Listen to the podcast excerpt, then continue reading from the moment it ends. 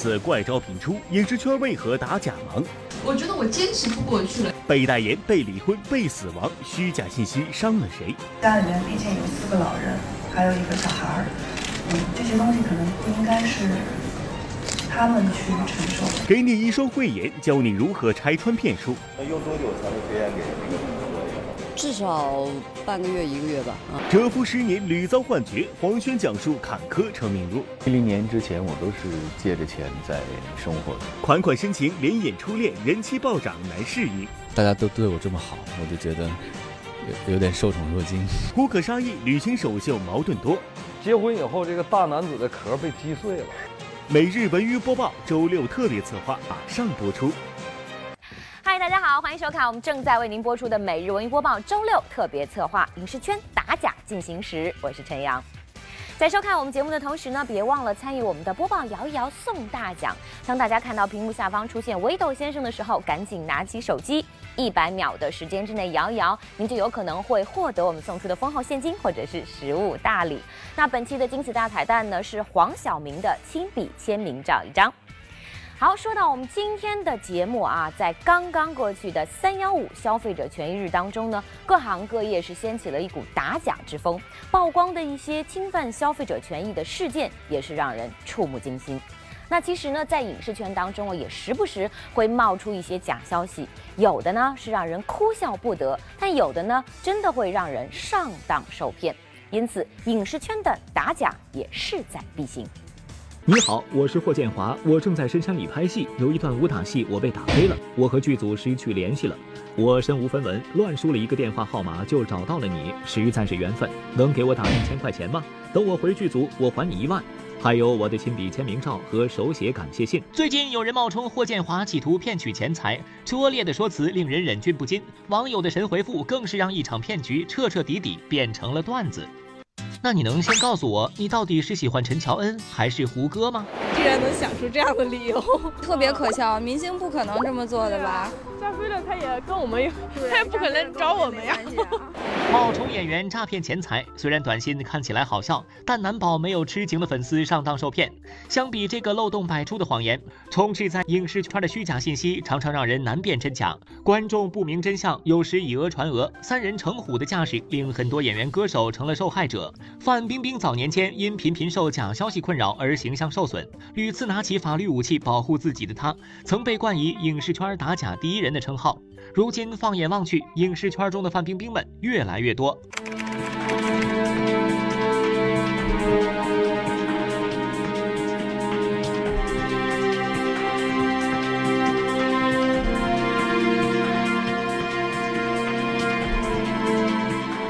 希望大家跟我一起站出来，嗯，就是还网络一个清呃干净的空间，也希望不会再有同行跟我一样。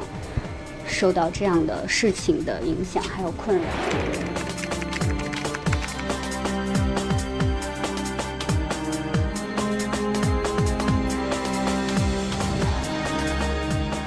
我觉得我坚持不过去了，谁会愿意每天被人说你曾经做了？做这些事情是你没有做过的事情。基于大众的好奇心理，再加上互联网的传播手段，所谓的爆料内幕才有了生存的土壤。而某些人和营销账号因为利益的驱使，散布虚假消息，这无疑触碰了法律和道德的底线。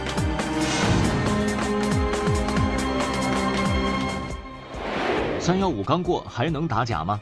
到底什么原因让吴京忍无可忍呢？原来就在这两天，某公众大号爆料，姓名首字母为 WJ 的男演员与妻子离婚，原因是男方大男子主义有家暴行为，而女方则有公主病控制欲强。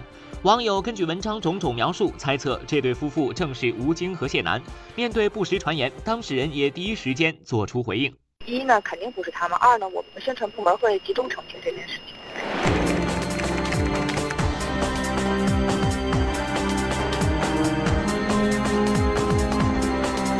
被黑呢，呃，只是一个玩笑的话，他可能就是个玩笑。如果是真的背后有什么的话，那我只会用最简单的方式去处理，就是用法律。我们邓超是绝对不会出轨的。反正他俩三个月内肯定是会被人黑一次的，不是出轨就是离婚，我们家人都已习惯了。听到这种消息，我们也很无奈，只能一笑了之。原告邓超自从事演员工作以来，在演艺圈一直享有良好的声誉和正面的社会公众形象，婚姻幸福，家庭美满。三被告的恶意造谣行为已给原告造成严重的社呼应，并。或许正应了这句话：“人红是非多。”邓超和孙俪从恋爱到结婚，已经共同走过十一个年头，两人事业风生水起，却不断遭受出轨、离婚等假消息困扰。与他们的经历颇为相似的，还有陈羽凡、白百合夫妇。自从白百合凭借《失恋三十三天》走红后，两人就频繁被离婚。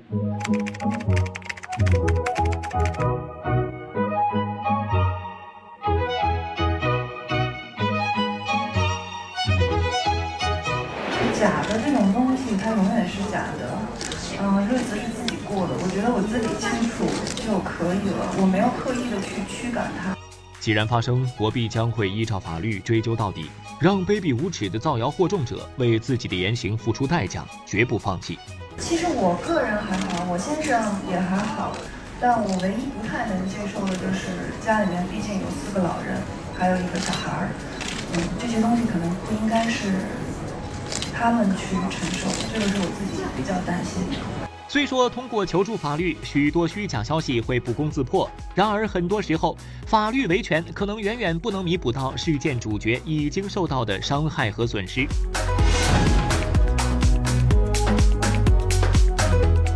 为死亡者六小龄童，二零一三年有网友发帖称，六小龄童病逝于绍兴慈济医院。像这样的一种对我。和我们周围朋友和我们的网民朋友啊，受了这么大的一个当，受了这么大的一个精神刺激。我希望他们首先要对海内外的网民啊做出解释，你为什么要这么讲？被死亡者李宇春，二零一二年某网友发帖称，李宇春因整形失败意外死亡。我觉得这次这个事情确实是比较比较严重了，就比较过分了，因为其实其实不仅仅是我自己，那可能家人的嗯。家人会比较气愤的。被死亡者成龙，二零一一年某网站称成龙因心脏病在美国去世。二零一三年，成龙又被称从十二楼高处坠下身亡。美国的 Will Smith 以为我真的死，还还吊唁，几个朋友就吊唁，就到我经理人那边，我经理人说他没死，把我经理人吓一跳。由于背后有一系列纷繁复杂的利益纠葛，一些不良媒体未经过核实进行的二次报道，无疑会加速假消息的传播。不过，影视圈中的打假绝不限于此，除了假消息，还有不少演员有过被代言的经历。整形医院最青睐范冰冰、杨颖等人的肖像，王宝强的头像被印在化肥包装袋上。精准的明星代言对产品有绝对的加持作用。为了节省成本，部分厂商和经销商不惜铤而走险，滥用明星肖。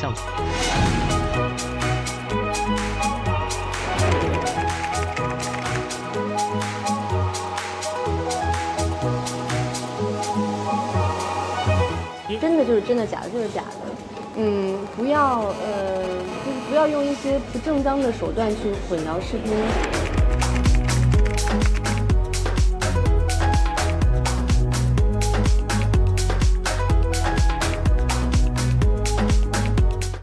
了节约成本，迅速打开市场，不法商家的滥用侵权行为屡禁不止。在这些被代言的案件中，演员、歌手无疑是受害者。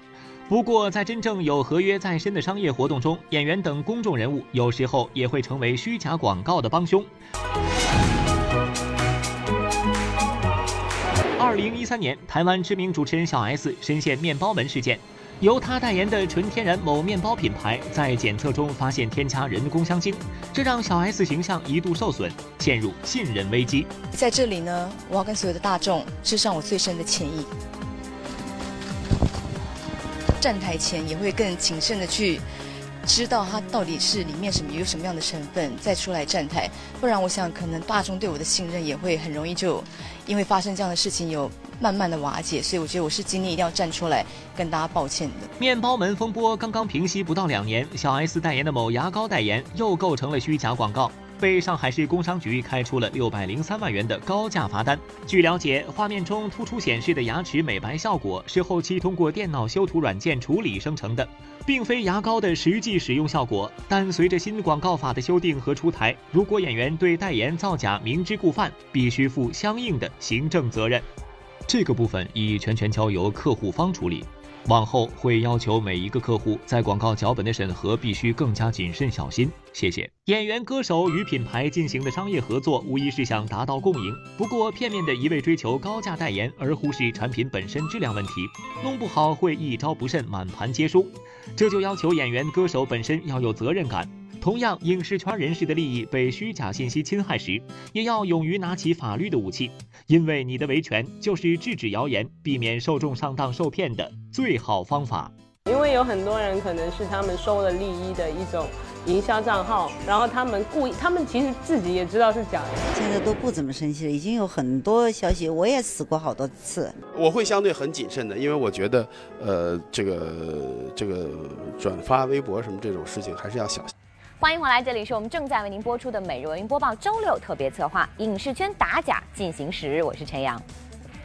要说这影视圈歌坛的虚假消息啊，还有不实爆料啊，给演员和歌手以及他们的粉丝都造成了很多很多的麻烦和伤害。那除了会遇到各式各样的侵权行为。公众人物和普通的老百姓一样，也会买到假冒伪劣的产品，或者是收到一些诈骗的信息，甚至呢被骗取钱财，闹上法庭。那么，应该如何避免上当受骗呢？我们来看看他们是怎么做的。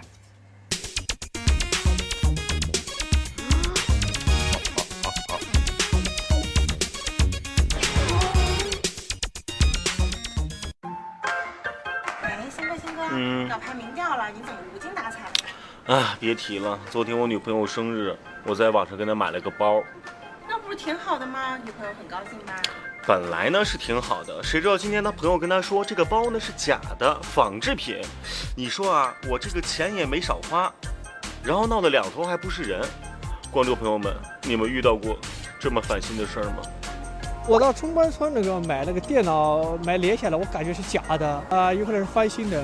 在网上购买东西的时候，很难避免能够就是买到假货，因为你根本就无法辨别它的真伪。我们俩曾经一块在上海打过眼，一块抢一对杯子，至今现在手里还一人一个。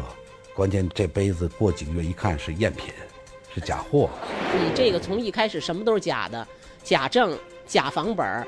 你所有的这个证据都是伪证，你所有的这个什么都是建筑在伪证和谎言的基础之上。通过我们记者的调查发现，很多人都曾有过买到假货的经历，影视圈当中的演员也不例外。据了解，郭涛呢曾经就因误食了假酒而导致第二天昏睡了一天，金巧巧呢则是因为用了劣质的洗发水导致了大量的脱发。不过呢，跟下面这位比起来，他们的遭遇呢还算是幸运的，因为作为公众人物而言，比起物质和身体上的损害，他们的公众形象受到影响。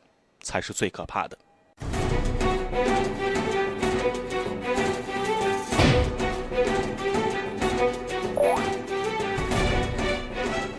去年六月，演员唐嫣受邀出席第十八届上海电影节开幕红毯。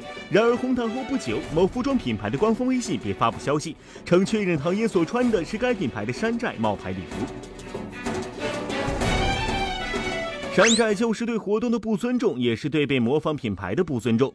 连礼服的真假都分不出来，我想问问唐嫣的工作室到底在干嘛？正如网友所说，山寨礼服是对品牌的不尊重，很有可能被该品牌拉入黑名单，并且影响其他知名品牌甚至粉丝观众对演员的信任度，后果可大可小。那件那件事情对你影响有多大？可以说，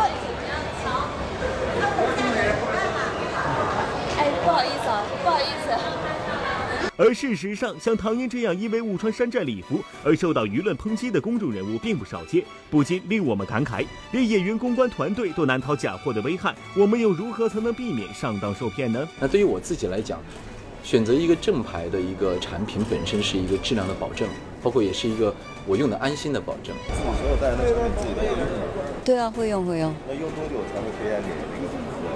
至少半个月一个月吧，啊。其实假冒商品呢，我们还是有很多方法可以去辨认的。只要别贪小便宜，从正规的渠道购买，还是可以保证商品的质量的。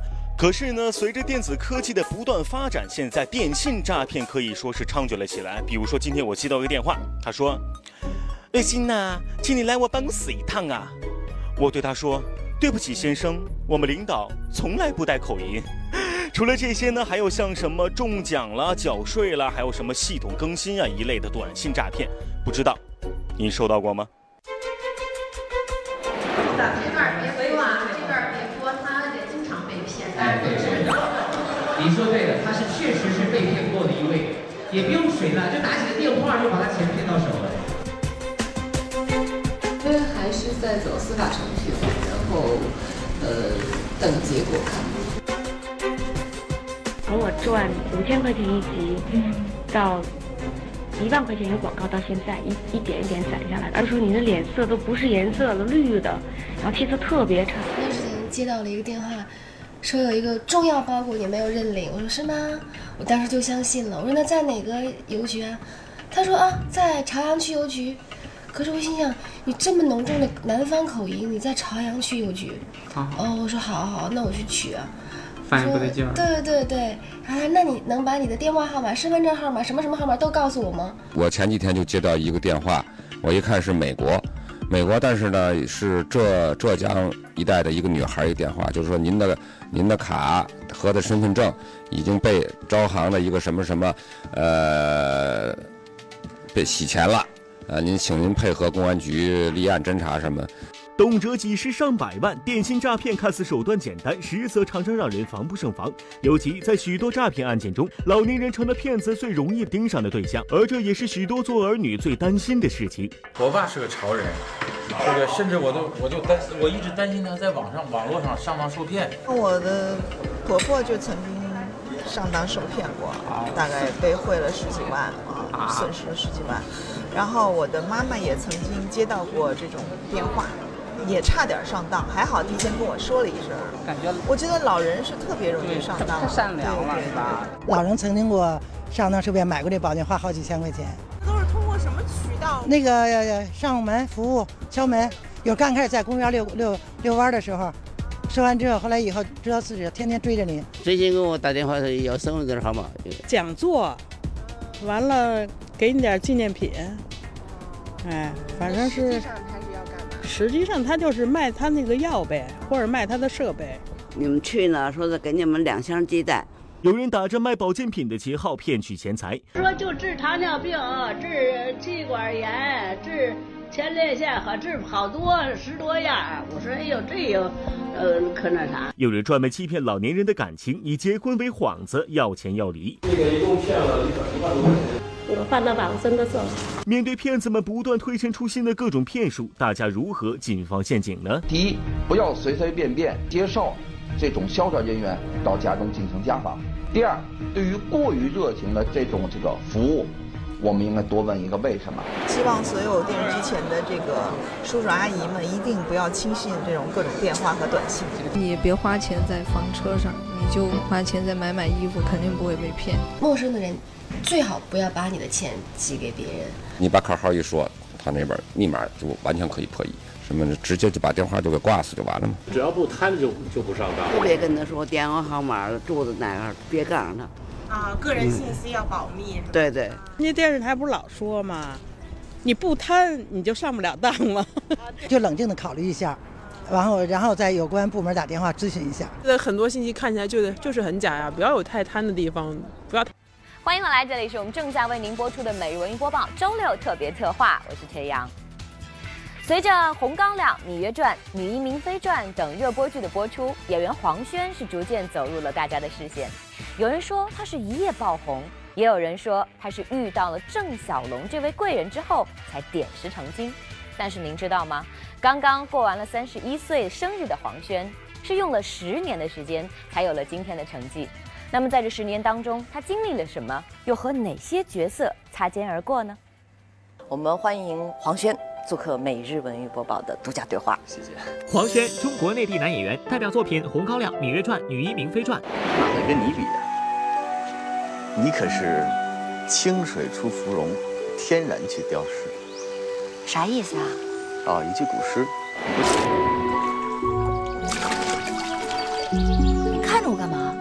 月儿好看，说谎话，月儿是好看。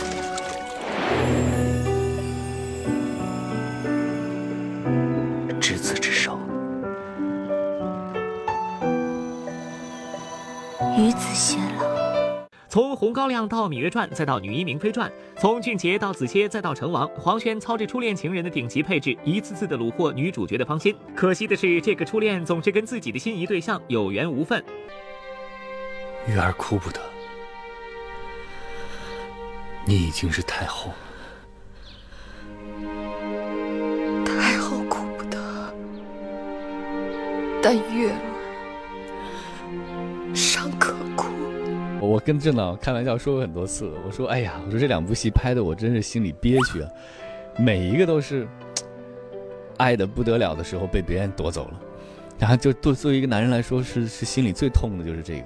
然后郑导也在那笑，然后我说：将来你起码给我一个角色是能终成眷属的吧？为什么总跟你是就只能是初恋的？你有想过这个问题吗？啊，没有，是因为我觉得这是一个巧合。因为我觉得任何一个演员在一开始被大家认知、认识认识的时候，肯定都是以一个形象先进入大家的视野，慢慢慢慢，大家才会看到他其他不同的角色和作品。黄轩他自己身上本身就除了儒雅，是吧？他他就有一种忧郁的气质。我有时候对演员演这种悲剧色彩的情感，可能更让观众心疼。你都不知道我有多喜欢我也喜欢你。有时候在机场赶上一个什么旅行团啊什么的，然后有一些人认出来了，啊就在那啊，这不是俊杰吗？然后整个一个团的人都会在想俊杰俊杰，然后在机场里。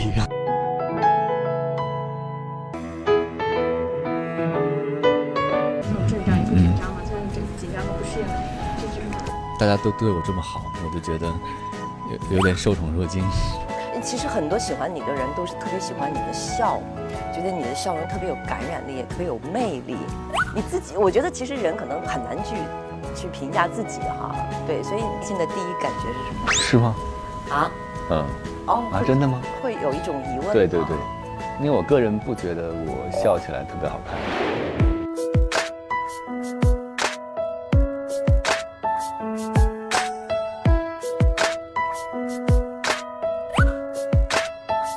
在很多人看来，黄轩属于突然蹿红的一类演员。殊不知，这个三十一岁的大男孩其实入行已经十年了。十年里，他屡屡遭遇幻觉。在新版《红楼梦》的选秀中，黄轩和贾宝玉一角擦身而过。轻轻的，我走了，正如我轻轻的来。我轻轻的招手，作别西天的云彩。妹妹还没有出门子呢。这倒是太太烦心的一件事。至于这个，可算什么？之后，《海洋天堂》选角时，他又被临时换下，而最令黄轩失落的，则是与《满城尽带黄金甲》中的小皇子一角失之交臂。我是零五年刚考上大学，当时他的《满城尽带黄金甲》在找演员，然后我有幸的被选中他的这个备选范围，嗯，基本确定了。嗯，就是，但是临时他剧本发生变动啊，然后那小王子的人物年龄调小了，然后我们这一波人都白选了。父王，儿臣想，今年的重阳节，儿臣想担当指令官。首映礼导演专门到我们学校选了我们班去给他们首映礼伴舞，然后我就特别紧张，我就一直想退出，然后那个导演知道我这个事儿。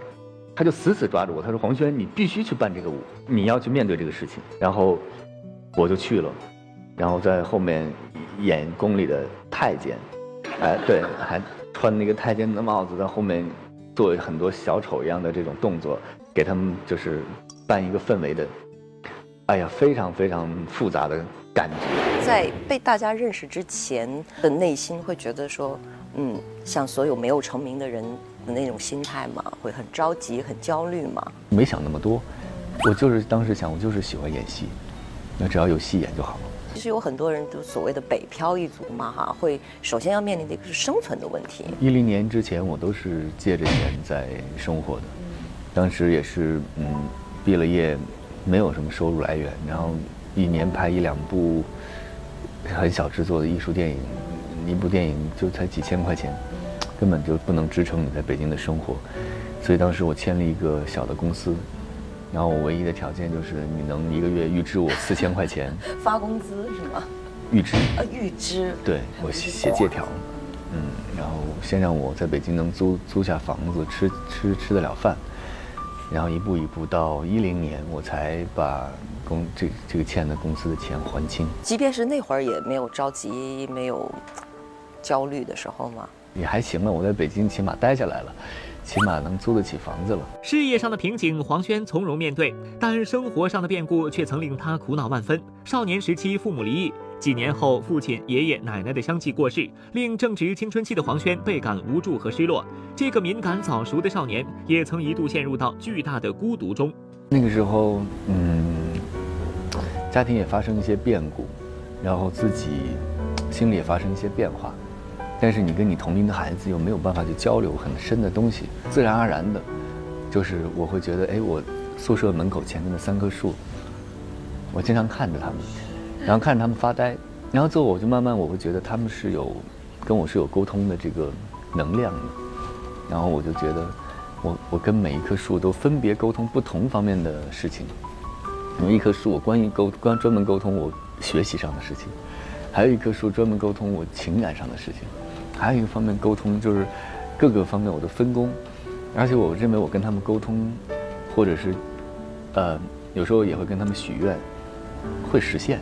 你所说的家庭的变故哈，他对你的性格，对你对今天的黄轩是一个什么样的影响呢？我觉得他让我变得更独立了，一切要自己做决定，我想做什么，我要做什么，嗯，因为没有太多的。指导和要求，我从十十来岁，我到今天，我所有的选择都是我自己做的。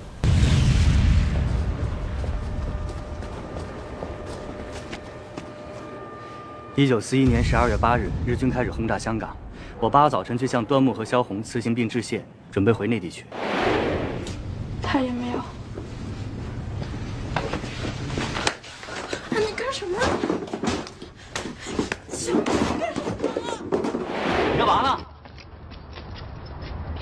你跟这瞎拍什么呢？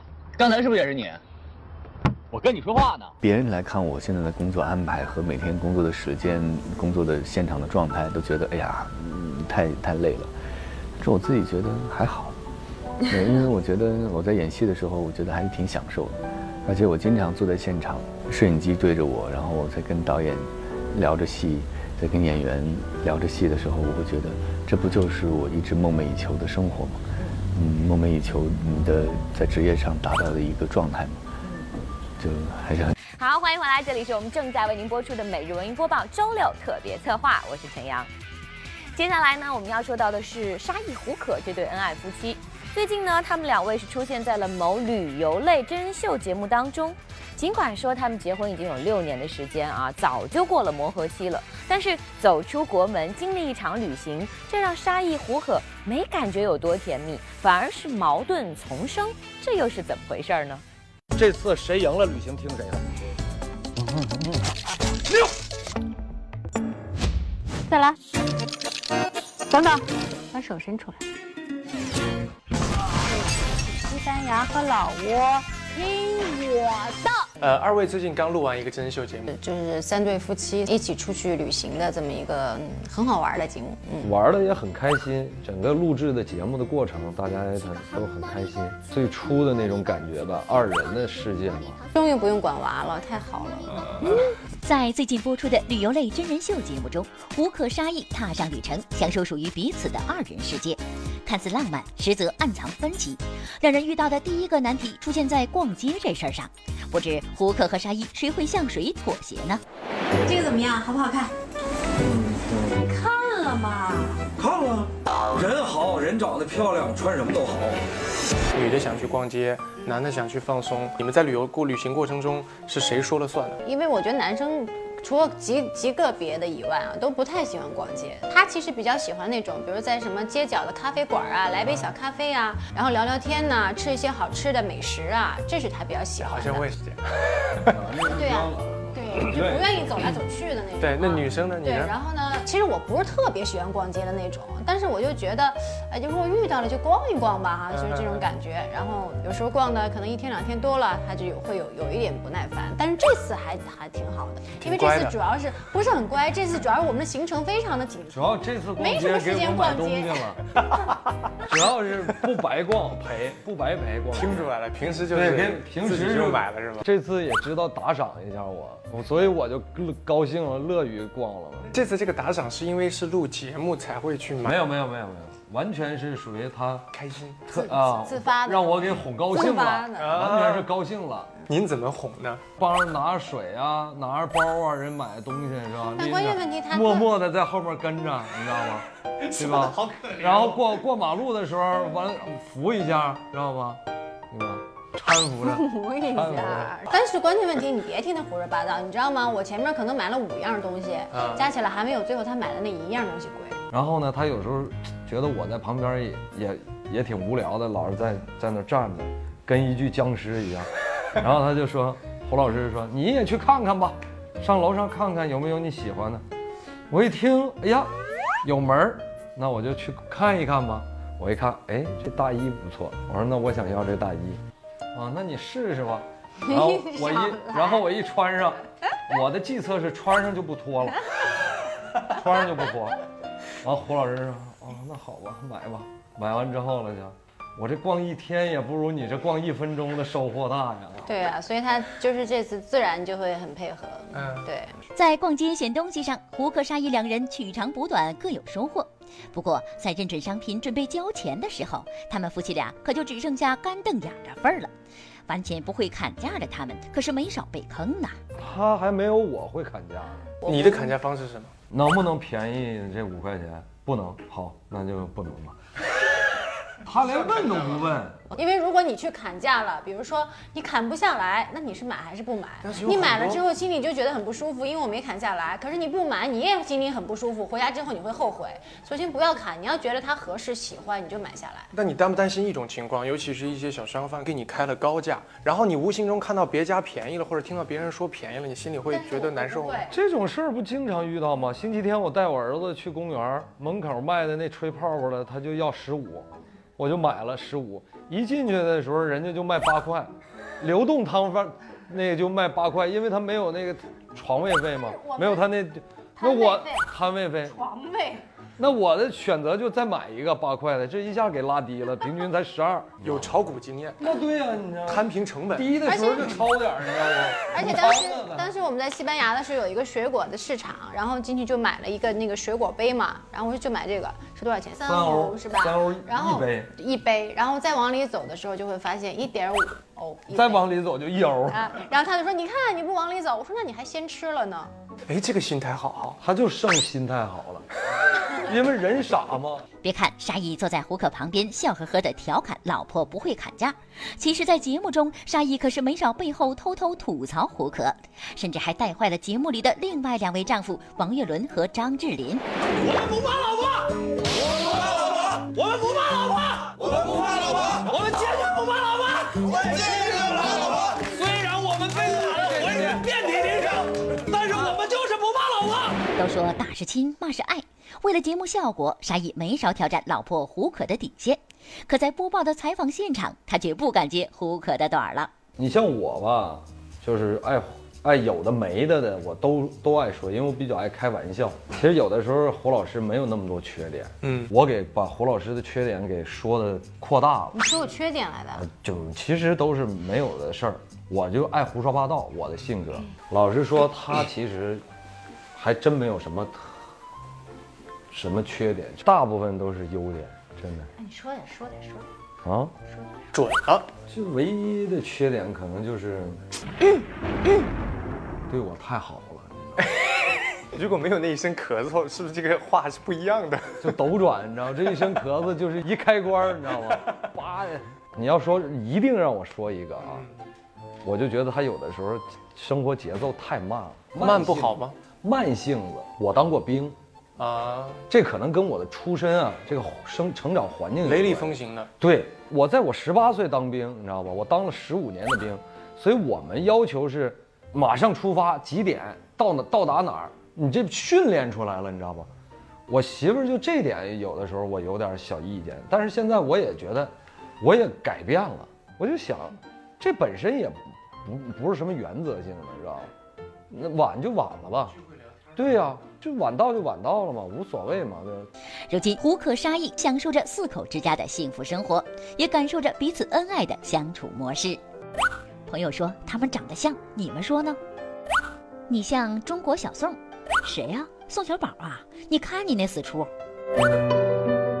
沙溢老师是典型的北方男生，东北男生，应该会有一点大男子吧。但是和胡老师相处的这个模式当中，发现你还是我就是乖巧的。我就是结婚以后，这个大男子的壳被击碎了。击碎以后，你试图曾经想把它重新拼接起来，但你发现它不仅仅已经碎了，而且被踩成沫了的时候，你就已经就完全的改变了。我觉得夫妻的相处之道，就真的是，其实糊涂看似好像不是一个特别正面的词，但是我觉得挺好。就是有的时候没有必要分得那么清楚，没有必要较那么多的真儿，就糊涂快乐 OK 了。还没有摇到奖的观众朋友，千万不要灰心，因为本期节目呢还有最后一次抽奖的机会，不要错过。稍后呢，我们将会为您播出的是春妮的周末时光，来看看今天又有哪些朋友到春妮家做客。我跟他是搭档久了之后啊，就就长长长，就长得有点。据说当年选搭档，小丫姐就照着自己的那张脸去找的，就是在那个就人群当中找了一个脸最圆的，能显得她自己瘦一点。像油饼吧。两千零六年，你跟麦提凭借央视《开心词典》魅力新搭档选拔，成为当红主播王小丫的搭档。尽管两人相差十多岁，却默契合作多年。不过当年在为王小丫挑选搭档时，你跟麦提差点被淘汰，这还得多亏了王小丫出手相助。小宁，我真的得说，小宁是特别幸运的，对对对，是吧？嗯你大学一毕业，嗯，你就赶上了那一场主持人大赛，对，然后就进来，你就成为了小丫姐的搭档整。整十年前，二零关键零六年，他就成为啊了，真是他就成为了中央电视台的正式工。对当他以中央电视台正式工的身份站在我旁边的时候，我还是临时工，也不是北京户口，我相当的自卑啊。真的但是小妮把身份证一掏出来，我北京的，选了一小女婿。哎，有人还真跟你说选了个小女婿呢。金一丹姐姐就这么说呀，说就得，我说，她说，哎呦，你这搭档选着了吗？我说没呢，正在里头比赛呢哈。他说怎么样啊？我说不靠谱，大十几岁，我说这怎么整啊？怎么站在一起啊？然后依兰姐姐说，嗯，就得拉开距离，这好，选个小女婿。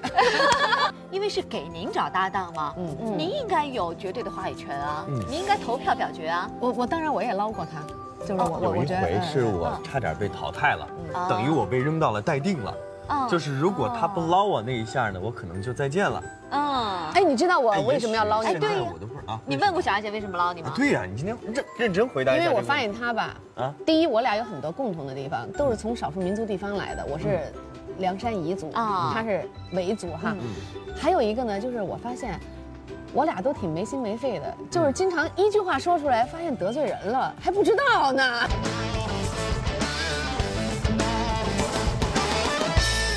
英子，爹，英子妈，咋样？看我漂亮不？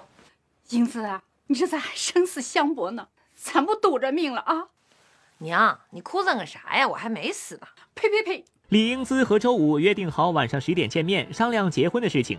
英姿跟周五说，如果周五不答应娶自己，就跳井给他看。全村人都听说了这件事。晚上十点，很多年轻人都埋伏在附近，准备看好戏。李英姿会遭到周五的拒绝吗？今晚文艺频道炫剧场为您精彩呈现。好的，接下来又是我们观众微信、微博的互动时间了。我们继续互动话题呢，就是春天来了，赶紧给大家推荐一个春游的好去处吧。